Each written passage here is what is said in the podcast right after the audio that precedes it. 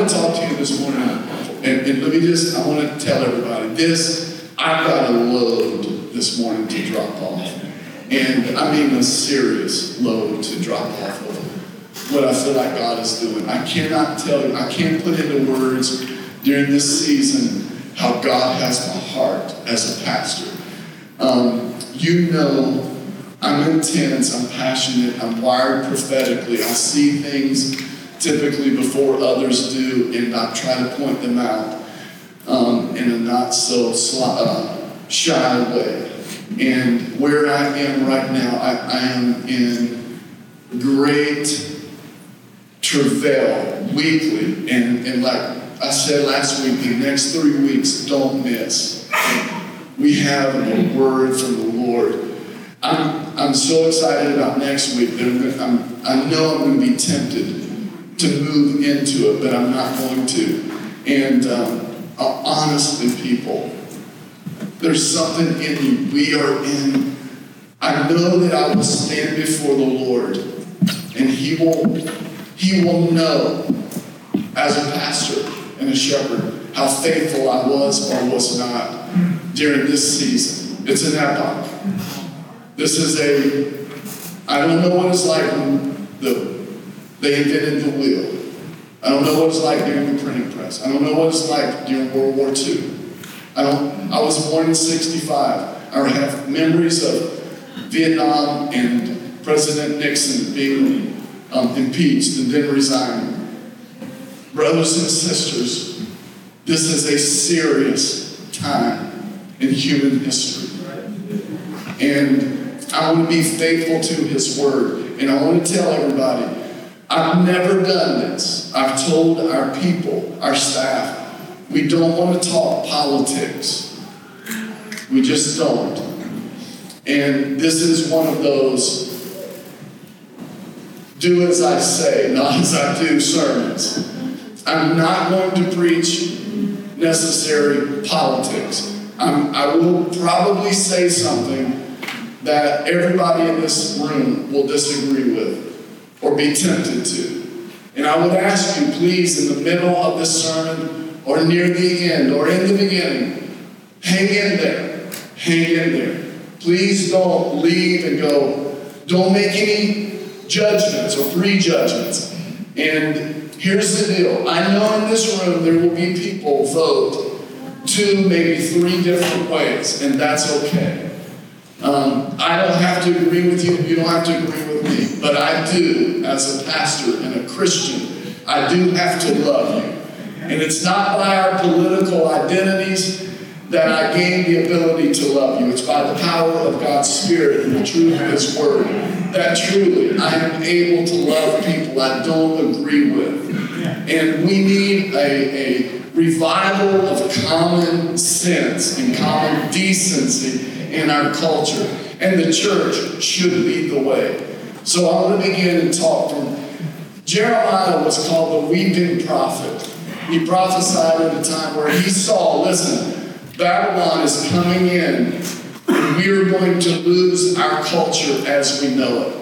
He was called the weeping prophet because the kings, those in charge, four different ones for him, they would not listen to him. The priests, the spiritual leaders were in compromise and they were not walking in close connection with Father God. In Jeremiah 6, verse 10, it says, This is him crying out. To whom can I speak and give warning? Who will listen to me? Their ears are closed so they cannot hear.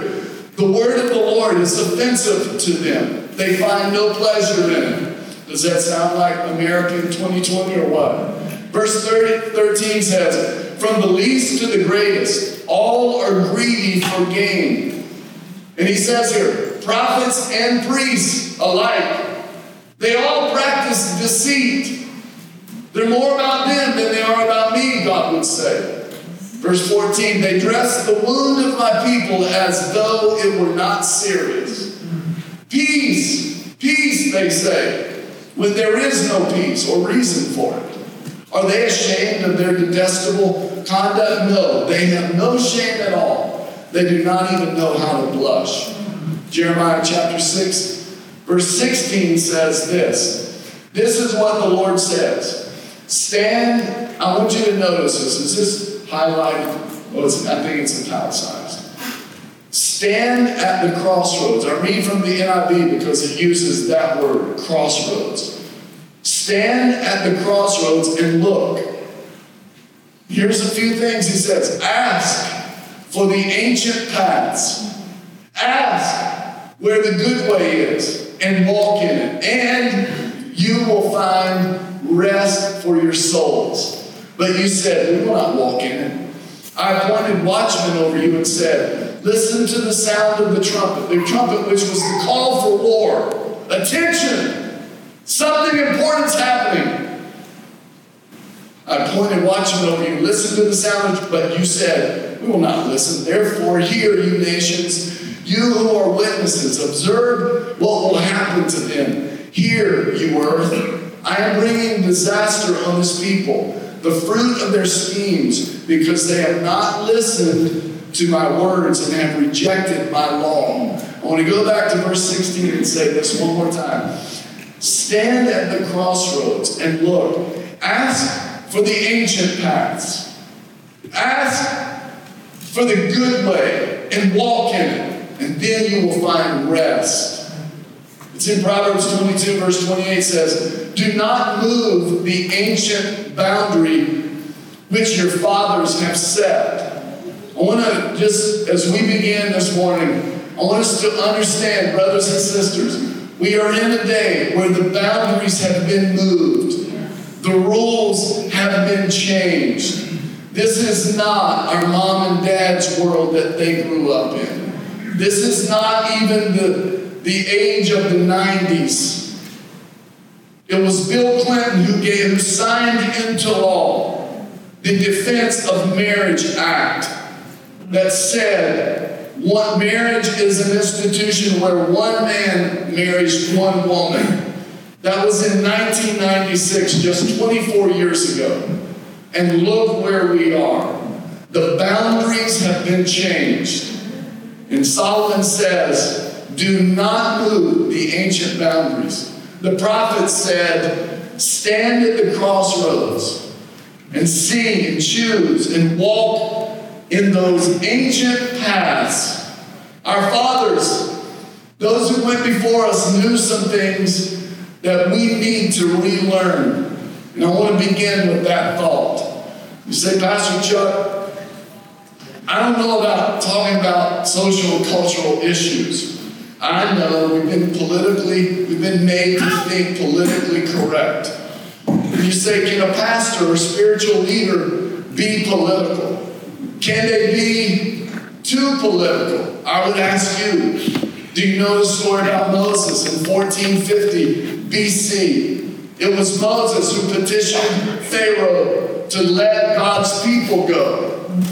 It was Moses, because Pharaoh didn't do it, that he called down plagues on the king of Egypt. In 870 BC, it was the, the prophet Elijah who challenged King Ahab and his ungodly politics. It was in 29 AD that John the Baptist confronts King Herod about his immoral lifestyle, taking his brother's wife, and it cost him his life. It was in 30 AD that Pilate says to Jesus, Hey, don't you realize I have the power to free you or crucify you? To which Jesus replied, You, have, you would have no power except that it has been given to you from above.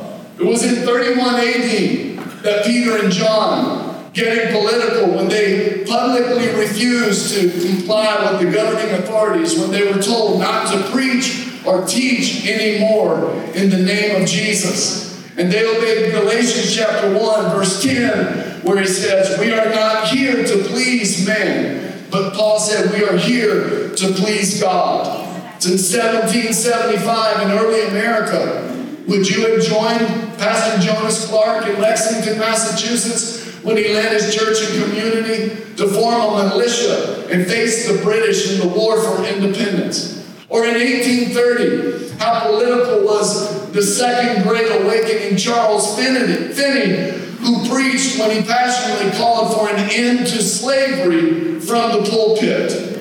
Or in 1954 was separation of church and state being honored when George McPherson Dougherty preached a sermon that convinced President Eisenhower to include under God in our Pledge of Allegiance. Or in 1963, what about the civil disobedience? The Baptist minister, the Reverend Dr. Martin Luther King Jr., who led civil rights marches, giving his life for the cause. You say we should not talk about politics, we should not talk about government, but that is not a biblical concept. We must be involved in integrating our faith into our culture and how we vote and who we support politically has a lot to do with where we are spiritually. You see, it's only in recent years that pastors have been marginalized and silenced as it relates to government issues. This was not all, always the case. In our country, pastors for more than 200 years of our nation addressed these issues regularly. They wanted their people to be biblically literate, literate so that the people could make spiritually intelligent decisions about the candidates. God has been at the center of our religious freedom and faith and politics have been intertwined from the very beginning. It's in our Declaration of Independence in the first paragraph. It starts with the laws of nature and nature's God. It establishes in the second paragraph, that our inalienable rights come not from government, but from our Creator. It appeals to the supreme judge of the world in the last paragraph. And it invokes the divine providence and the signature line of all 56 signers when they pledged to each other their lives, their fortunes, and their sacred honor. Then Congress actually instructed churches to read the Declaration of Independence from their steps so that America could know that Declaration document. You see, it was Pastor Jonas Clark who formed that Minuteman militia with just 70 men from his church who fought against and defeated 700 British soldiers, soldiers who marched against them in the first battle, the Battle of Lexington of the Revolutionary War. April 19, 1775. When the British were defeated in Lexington, they moved on to Concord and were met by Pastor William Emerson, the pastor of the church there, the grandfather of Ralph Waldo Emerson, who summoned 300 of his men to fight against the British in Concord. Listen to me. Pastors like John Peter Muhlenberg from Woodstock, Virginia, who on January 21st, 1776, preached a message from his congregation to his congregation from Ecclesiastes chapter 3, where it says there's a time for everything and a season for everything under the sun. When he got to verse 8, which talks about there is a time for peace and there is a time for war. Pastor Muhlenberg said, This is no longer a time for peace. He removed his clerical robe and revealed that underneath it was he was wearing an officer's uniform in the Continental Army. He left the front of his church. He walked to the back and he asked, How many of you men are with me? 300 of his men followed him out the door that day, and this group formed the 8th Virginia Brigade in the Revolutionary War in the Continental Army. These are pastors, spiritual leaders leading the charge. It was in 1796 in George Washington's farewell address. He says this religion and morality are indispensable supports of our political prosperity. Pastor Chuck, what went wrong? What changed? The boundaries changed. The ancient paths have been, there's brush that's grown up. We've ignored them and we haven't walked down those paths. And we have a hard time finding those paths. Pastor Chuck, why are so many pulpits and Christians silent today? Honestly, it's because of our consumerism. It's because of our consumer Christianity. It's because spiritual leaders have become fearful and not courageous. Spiritual leaders have become politicians themselves and trying to gather the largest group of followers that they can gain. And this, my brothers and sisters, has created a weakened church in America. And we have a church that has no identity, has no idea how great their power and their authority and their access that they have to kingdom things. They have, we have an American church that has a very small God view. And it's in 2020 that God has disrupted normal things and is awakening the church. And there are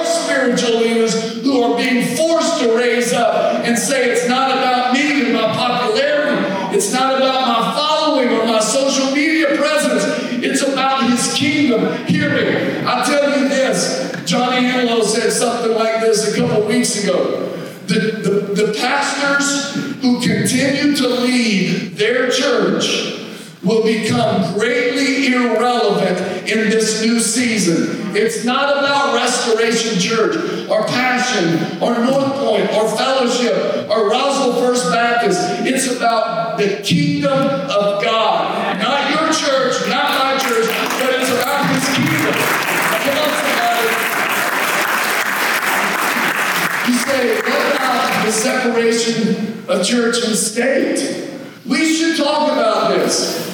Please hear me. Please hear me, everybody. The phrase appears nowhere in our founding documents. Nowhere. Not in the Declaration of Independence. It's not in the Constitution. It's not in the Bill of Rights. Where did it come from? In 1802. When Thomas Jefferson was president, he wrote a personal letter to the Danbury Baptist Association in Danbury, Connecticut. Listen, he wrote a letter to a bunch of Baptists in response to a letter they had sent him requesting clarification on the First Amendment.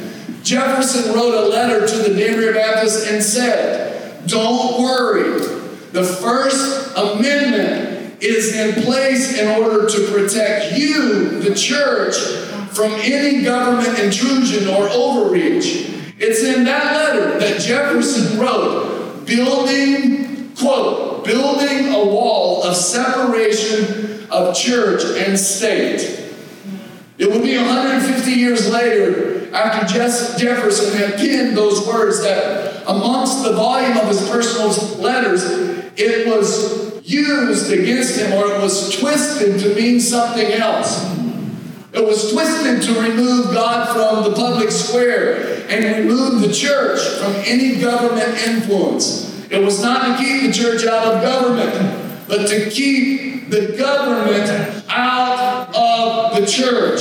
And so I say, and I know this, this podcast and this Facebook Live will fall in the hands of many people. I say, wake up. I say, not only to spiritual leaders, but to Christians, wake up. The alarm is sounding. Let us wake up.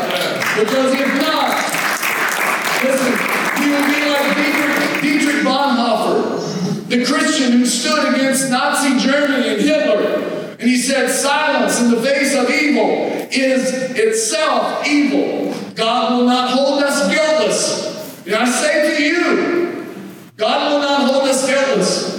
Not to speak is to speak. Not to act is to act. The Nazis executed him in 1945 at the age of 39. Brothers and sisters, there is. Please hold, again, don't let buzzwords that Satan has hijacked and the media has twisted to cause you to be offended at me. But I will say this there is a liberal, progressive agenda influenced by spiritual forces of evil that, if allowed to progress, it will be the demise of America as we know it. So, with that said, there, there are a lot of issues for us to consider. Um, there's foreign relations, there's the economy, there's conservative, biblical, religious issues, there's racial issues, there are, there are many, many, many issues to consider. But I want to share from me personally, this is just me, that there are three fundamental questions or issues for me in every election. And the first one is, and everybody again, I just say, hold on.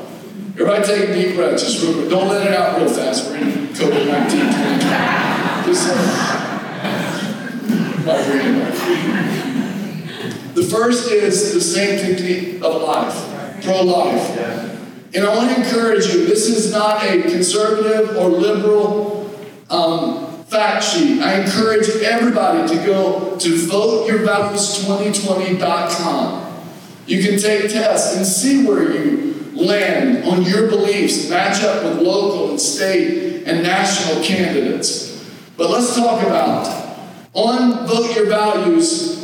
Everybody listen to what we're getting ready to do. I'm getting ready on the three issues that are of primary importance for me. I'm getting ready to read you from each of the parties' uh, website, their platform for this election. So as it relates to pro-life, I'm not going to tell you which is which.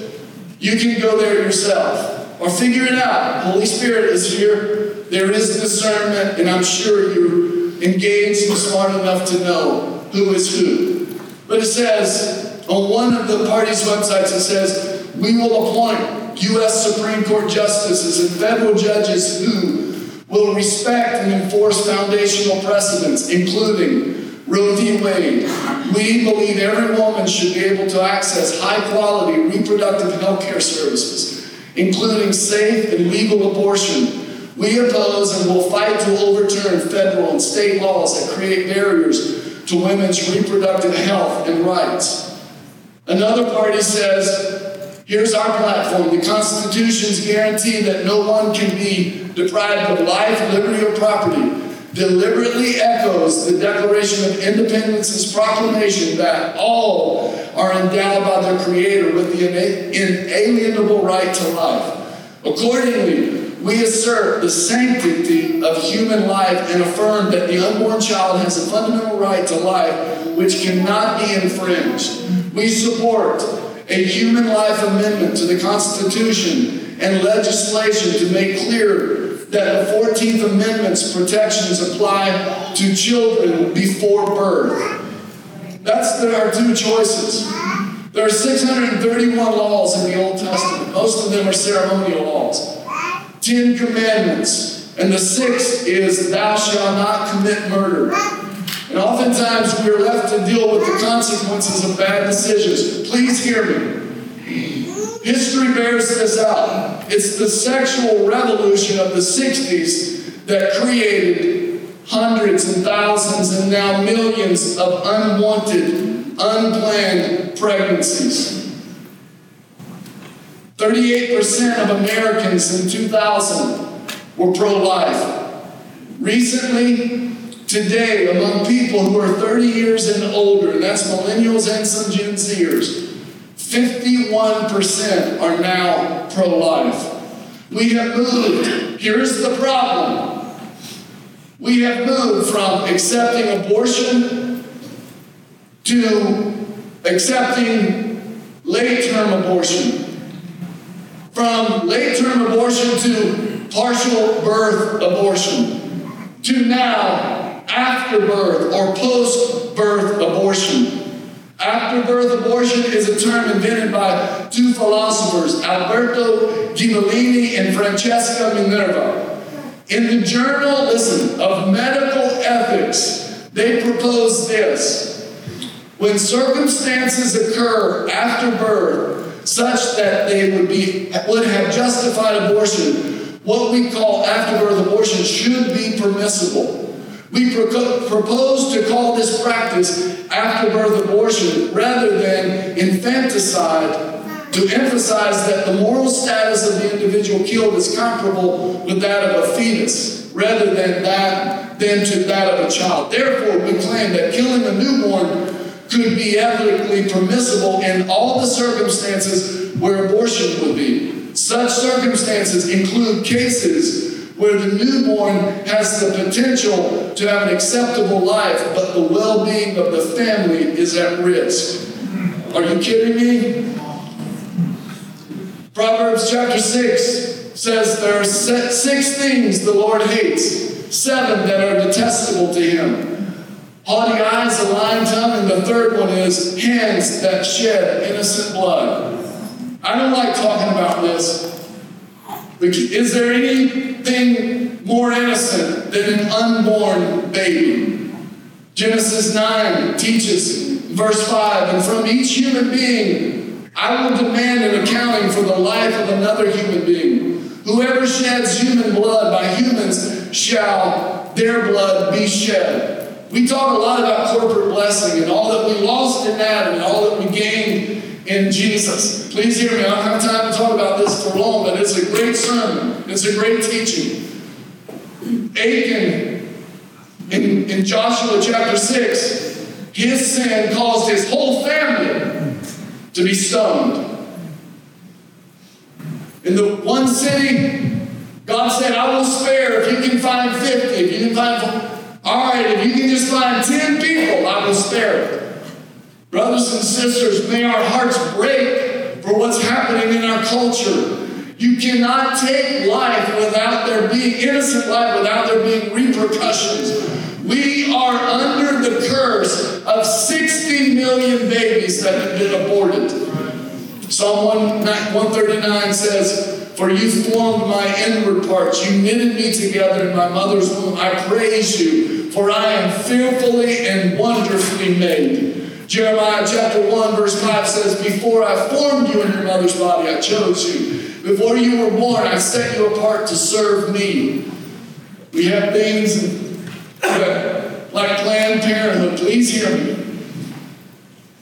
We, we have no idea, and the media has covered it up and twisted it. We have people on camera talking about selling parts of babies. We have Margaret Sanger, who founded Planned Parenthood. And please hear me. We're going into PG 13. A 1939 letter to Dr. C.J. Gamble, her partner, if you will. Margaret Sanger urged him to get over his reluctance to hire a full time Negro physician, as the colored Negroes can get closer to their own members and more or less lay their cards on the table, which means their ignorance, superstitions, and doubt. And for us, like the Abortion lobby today, Margaret Sanger urged Dr. Gamble, listen, to enlist the help of spiritual leaders to justify their deadly work. And she wrote, We do not want word to go out that we want to exterminate the Negro population. And the minister is the man who can straighten out that idea if it ever occurs to any of their more rebellious members. 60 million babies slain since 1973. 18 million black babies. The first and today most Planned Parenthood taxpayer supported abortion centers are in primarily African American neighborhoods. Abortion is the major justice issue of our day. If you were in love with Jesus and understood his word in 1860, you stood against slavery. When many and most Christians did not. In 2020, if you love Jesus and you understand his word, you stand against abortion. You don't justify it. In the Civil War era, in the Civil War era, there were many Bible believing Christians who rationalized slavery. 30 years ago, in that little usher's room, I stood with white men who served in this church and argued with them when they put forth their idea that, that African Americans, that blacks are less than. In this community, hear me, brothers and sisters. I'm not to, y'all know me, and those of you, this is your first time, we're bringing both barrels, but we to bring a barrel and a half. Yeah, listen, this is the only thing. You don't need my opinion. This is it. And everything was it. This is it. And hear me. I, I don't get on trending topics. In fact, oftentimes I avoid it because every other pastor's using them. Come on, teach. And my brother-in-law and I, we gathered again, another group of pastors, 13 pastors this week. My brother-in-law and sister, many of you know, Bruce and Rhonda, they've given their lives in the inner city down on the West Bank. Uh, um, uh, Joseph E. Boone on the west side. They, my brother-in-law's church, they, he and his five girls and my sister lived in their church on 14th Street. They were broken into 37 times in three years. He has given his life to serve other races. They tried to get him out as the white pastor in the hood. And here we are, still. We gathered uh, in August, John, had a John 17 project. Christians, listen, there is no social, governmental, political solution for racial unity. It's the blood of Jesus, it's the blood of Jesus.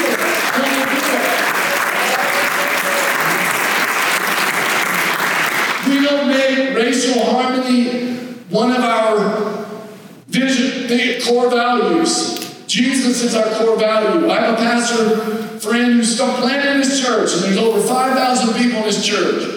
And one of his core values, if not the core, and it's in this, this side of Atlanta. And he, they planted their church, and there was a lot of racial unity. And just as soon as there were over 50% blacks and the whites fell in the minority, he had problems everywhere. So racial unity, we don't, oh, I don't want to get spend a lot of time on this, but I just want to say it's not about being colorblind. I see your color. And I admire the Creator, and I see the beauty in all colors. And it's not in programs, it's in G. If we lift Jesus up, He will draw all men to Himself, and we will be enamored with Him and barely notice each other or our differences. It's about lift, or oh, no, it's about lifting Jesus up. This is Jesus. This is His Word. We lift Him up. It's amazing how the Holy Spirit begins to solve problems and bless and prosper and change hearts. I'm talking about being the sanctity of life. But what about rape and incest? What about human trafficking? My little niece runs House of Cherith, and I'm not involved, but our family is and has been for a long time. And, and hear me, I know that there's probably more than one person here who abortion has touched your life. And there's more than one person here that it was a viable option because the pregnancy and the challenge and the, and, and, and the life that came from the womb. And I am sensitive to that. And I and you are loved. And you are forgiven. And I have people close to me who have walked this road, blood relatives, and they would stand to you before you today and they would say, I did it, I'm forgiven, but I would never do it again.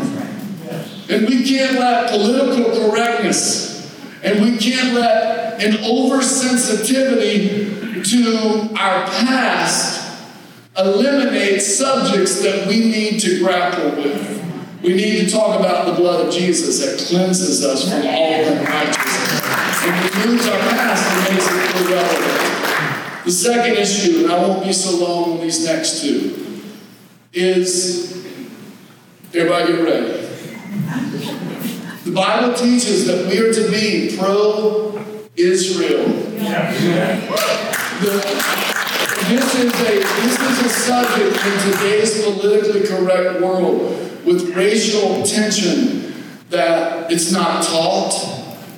It's, I had a man in our church come to me this past week and say, I moved to Atlanta and he called the year and he said it's the first time in 37 years a pastor, he has heard a pastor talk about standing with Israel in the Abrahamic covenant. One party says we recognize the worth of every Israeli and every Palestinian.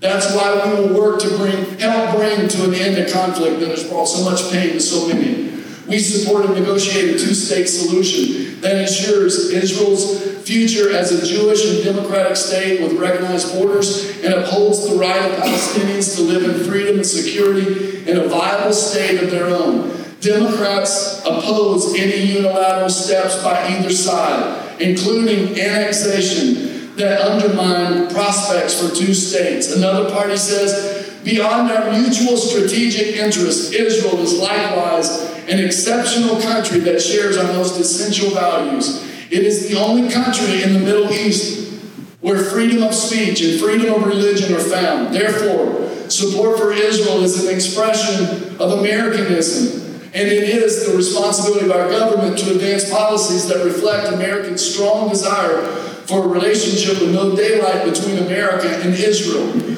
We oppose any measures intended to oppose an agreement or to dictate borders on other terms, and we call for the immediate termination of all U.S. funding of any entity that attempts to do so. Our party is proud to stand with Israel now and always. Pastor Chuck, where are you getting all that? Genesis chapter 12, verse 3. God makes a covenant with Abraham and he says, I will bless those who bless you, and whoever curses you, I will curse. Human history bears out that God has been true to the Abrahamic covenant. I don't have time to get into it, but the history of this nation, we have prospered like no other nation on the face of God's green earth, and it is because we have stood with God's people, God's nation, the nation of Israel. Psalm 122, verse 6 says, Pray for the peace of Jerusalem. May they prosper who love you. Romans 1:16 says, For I am not ashamed of the gospel, because it is the power of God that brings salvation to everyone who believes. First to the Jew, then to the Gentile. Now we are, we love Arabs, we love Muslims, we love Hare Krishnas, we love, and God does. And they were all created in the image of our Heavenly Father. But let me say, the past four presidents have promised to move the American embassy from in Israel from Tel Aviv to Jerusalem, but they did not keep their promise. From the vice president, remarks by Vice President at the American Israel Public Affairs Committee Policy Conference this past summer. He said, We stand with Israel today for the same reasons the American people have always stood with Israel. We stand with Israel because her cause is our cause. Her values are our values. Her fight is our fight. We stand with Israel because we believe in right over wrong, in good over evil, in liberty over tyranny. And we stand with Israel because we cherish that ancient promise that Americans have always cherished throughout our history that those who bless her will be blessed. Come on, somebody.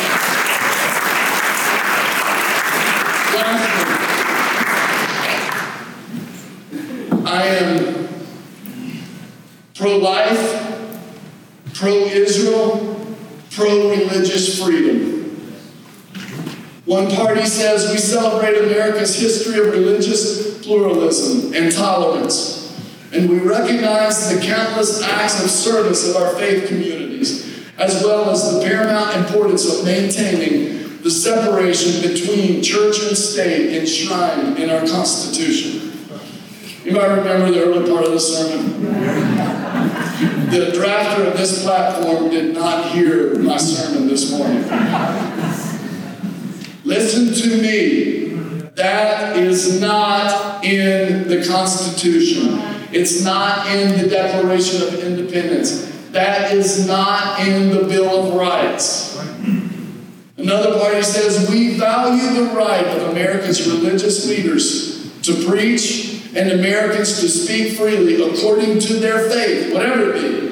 We believe the federal government, specifically the IRS, is constitutionally prohibited from policing or censoring speech based on religious convictions or beliefs. We pledge to defend the religious beliefs and rights of conscience of all Americans and to safeguard religious institutions against government control. We strongly support the freedom of Americans to act in accordance with their religious beliefs, not only in their houses of worship, but also in their everyday lives. Amen? Amen.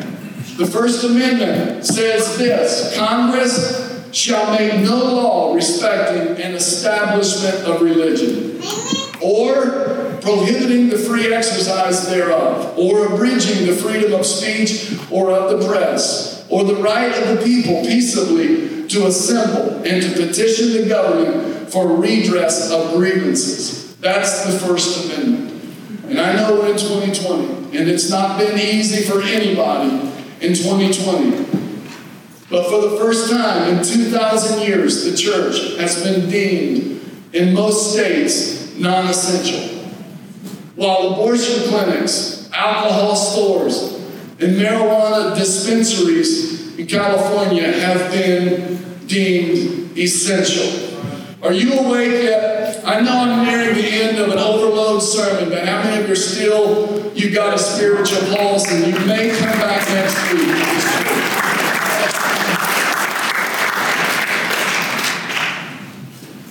California churches have been told that they can't meet except for very small groups. They can't pray in houses.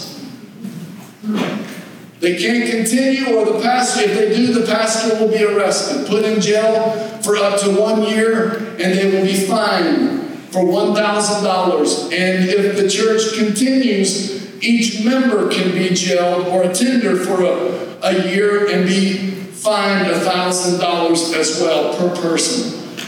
They also threatened to arrest church attenders. What we're seeing in California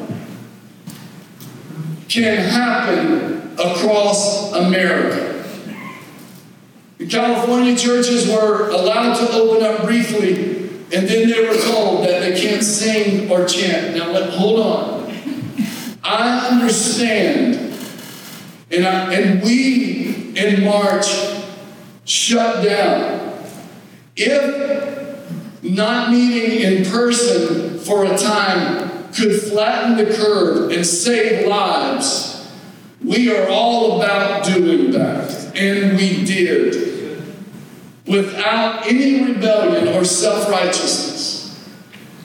But I thank God for our governor in this state who, even against the president's wishes, when the president stood against him, our state was reopened. Our economy and our churches have been allowed to function, and we are recovering from both the economy and the virus more quickly and fully than most other states. So please don't hear me saying we should have just met the whole time.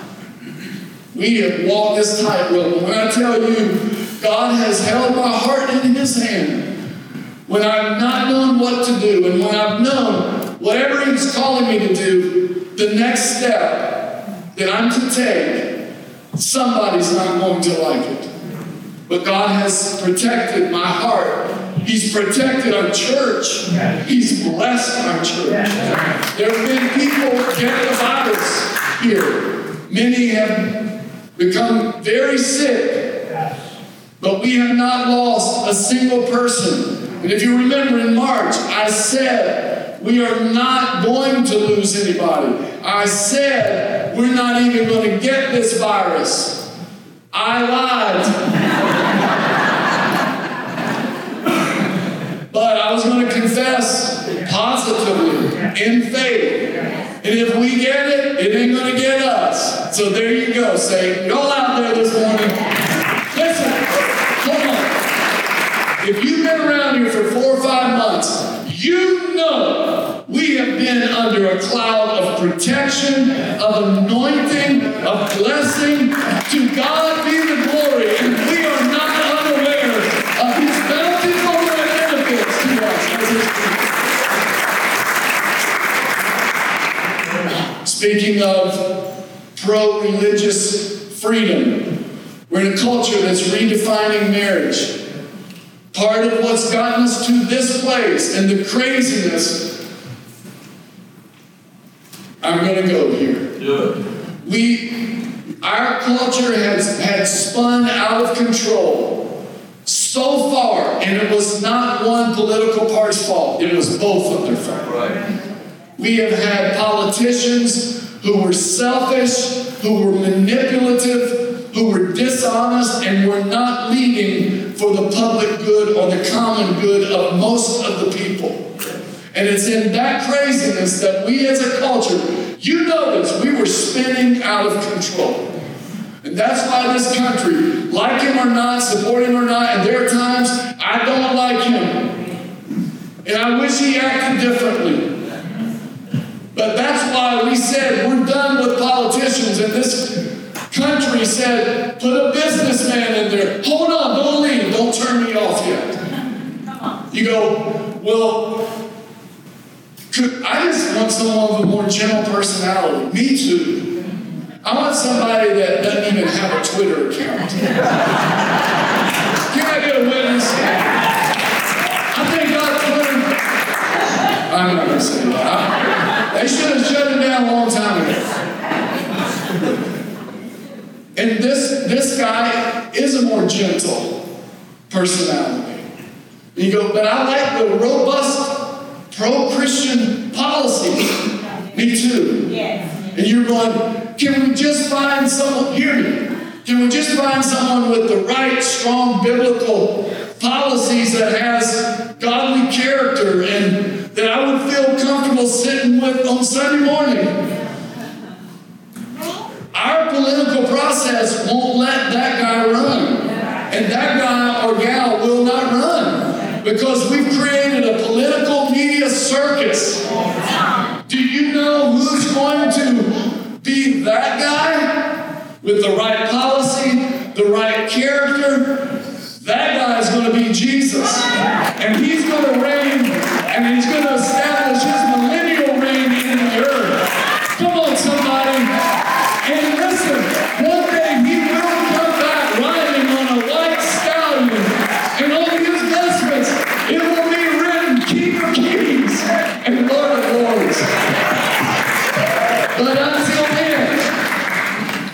we've redefined marriage.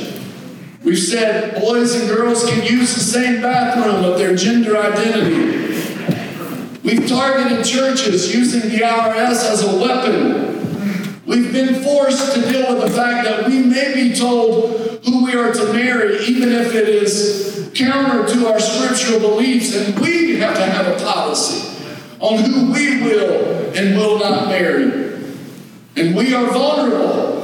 Our po- politicians lost their common sense, and this gave way to America electing a crazy person as our president. We've been told to lock down, shut in, mask up, while protesters are allowed to march, even riot. And the protesters were told by the California governor, we want to commend you. Your voices need to be heard. You need to exercise your First Amendment right, and God bless you, he, they were told. No, God bless you to the churches. And hear me, I'm not against protesting. That's the beautiful thing about our nation. Yes. You can protest Yes. the right, the freedom to say what you want to say. Thank God I get to be the pastor and say what I want to say at this moment. We both have that right. Man, I'm getting ready to just get real. We had two protesters here last night at the church protesting the church service that we had last night. It was actually a, a Ukrainian Slavic group that leased our space. And I was here to just kind of oversee. And they came and told me there's a couple of protesters. I immediately thought, I love this country. We went out and talked to them. And I said, after talking to them and discerning what they were about, I said, I'm politely asking you to leave. And I had my Jesus culture t shirt on. And he said, and that t shirt you got, he wanted to tell me, he was starting to tell me all the things he doesn't like about Bethel Church and Jesus culture and all this stuff. And I read about it all too. And I just said, now is not the time for that. I'm going to ask you one more time, politely, to leave. You turn around and left. You a big guy with him. Thank God he turned around and. Seriously. The greater is he who is in me than he who is a Pharisee.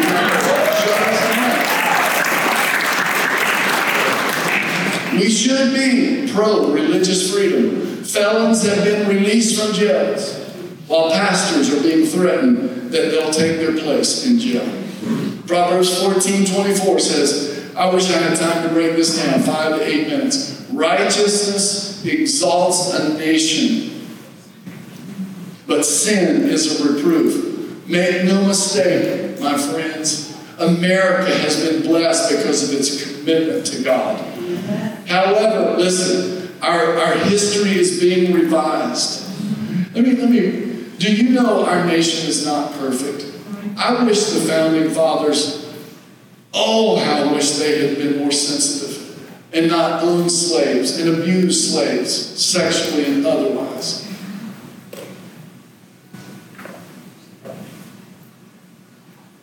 And we've come a long way. Do you know there are 195 nations in the UN right now? And 94 of them, slavery is still legal? We don't know this. That's why our leader, there is hypocrisy everywhere. We had Pastor uh, Peter Wadura from Kenya here last week, and he was talking about the tribal wars in his country. He said, You Americans don't even know about real racial war and tension. Listen, I believe this about America. We have a checkered, colorful past. And there are things that I'm ashamed of. But we have been and still are a good nation. And God has had his hand on us. And I thank God that I want to say this so carefully that we are moving past some of our sins of racism. I thank God that a black man can rise to take the office of the United States president. Anybody out there can have I pray that God will correct every wrong, every things don't even know or see. May His kingdom come. His will be done in this nation. Now, let me bring this to a close by saying this. Dr. Erwin Lutzer, who was the pastor of Moody Bible Church in Chicago, wrote a book years ago that I have on my, on my shelf. When a nation forgets God. In, in the subtitle, Seven Lessons We Must Learn from Nazi Germany. He quotes in that book a German eyewitness, please listen, who reflected on the apathy and indifference of the church during World War II. In the book, Lutzer quotes this German eyewitness, and I'm going to read from the book. He says, I lived in Germany during the Nazi Holocaust. I considered myself a Christian.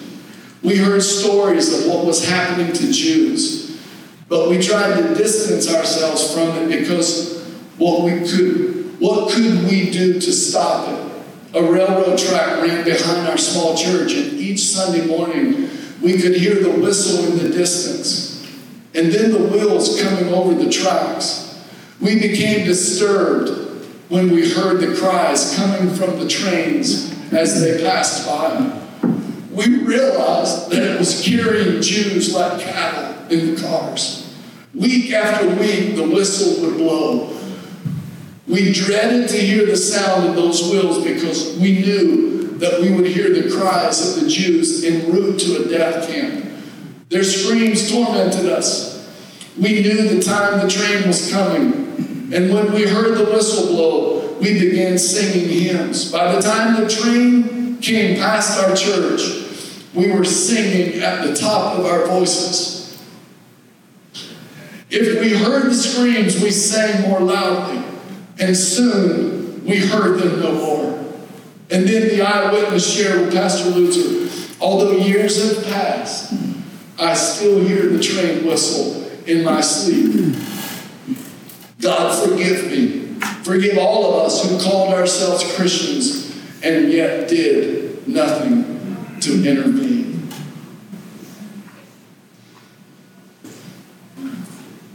I want to close in just a second, if you guys will, just a second. You remember last week in Matthew chapter 24, we talked about the disciples who'd been out, they were country boys. They were in Jerusalem the week of Passion Week, right before Jesus was crucified, and they, they looked at the temple, Solomon's temple, and said, Look at that. And Jesus said, The day will come when not one stone on that temple will stand on another. And you, and you may go, Pastor Chuck, look at the American church. Look at America. We're America. I would say to you, when you see a picture or a postcard from Jerusalem with the skyline, you probably don't realize what's in that picture. Yeah. If you'll take a look at this right here, you see the Wailing Wall right there. That's the former western wall of Solomon's temple. And do you see what's over on the other side?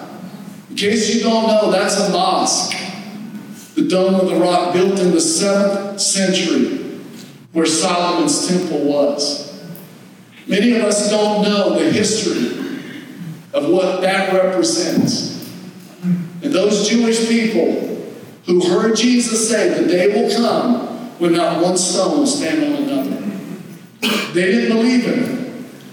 And look what still stands. In the 11th century, it, it, it caved in and they rebuilt it. And still to this day, I would say that is a picture that you and, uh, you and I, Jesus said to them when they said, Jesus, how will we know when that's going to happen? And Jesus' first word was, Do not watch out that no one deceives you. Holy Spirit, I pray in this place that we would walk with you, that we would hear you, that we would embrace your word, your calling that we would be true, bona fide, courageous, strong Christians that are salt and light in the name of Jesus. In our crazy world right now, I pray that you would lift the veil of deception. In Jesus' name. Everybody stand with me. Look here. I want to show you a picture of Everybody look. I'm going to give you a before picture of the election.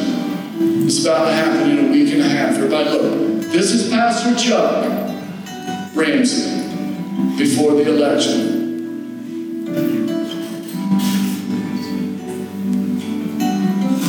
Everybody got that? Here's a picture after the election. Here's the post-election picture. Yes.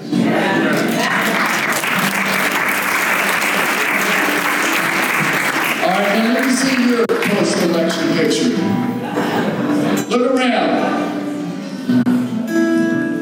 If Joe Biden wins, God is on the throne. If Donald Trump wins, God is still on the throne. If nobody wins, and Nancy Pelosi is our president, Lord Jesus, I don't know what to do. Even if Nancy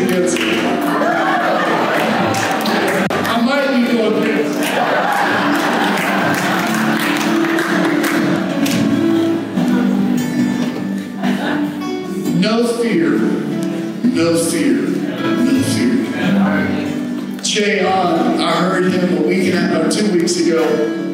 That verse that Lisa quoted, perfect love casts out all fear. It's a, it's a unique use of the word fear. It's not the typical use in the New Testament, the Greek word phobia. It's a different word, and it's only used one other time, and it's in Revelation. And it's where it talks about those who will be separated from God. And it uses the word they're cowardly. And that's a strong word when we say perfect love casts out all cowardice or lack of courage. Perfect love casts it out. I want, and, I, and I've asked God as we look at His Word, that God would just drive into us a still spine, a heart full of faith, a mouth full of prayers that are flowing over from our heart that's filled up with His Word. The church is going to be okay, ladies and gentlemen. The church is going to be okay. You're going to be okay. Amen?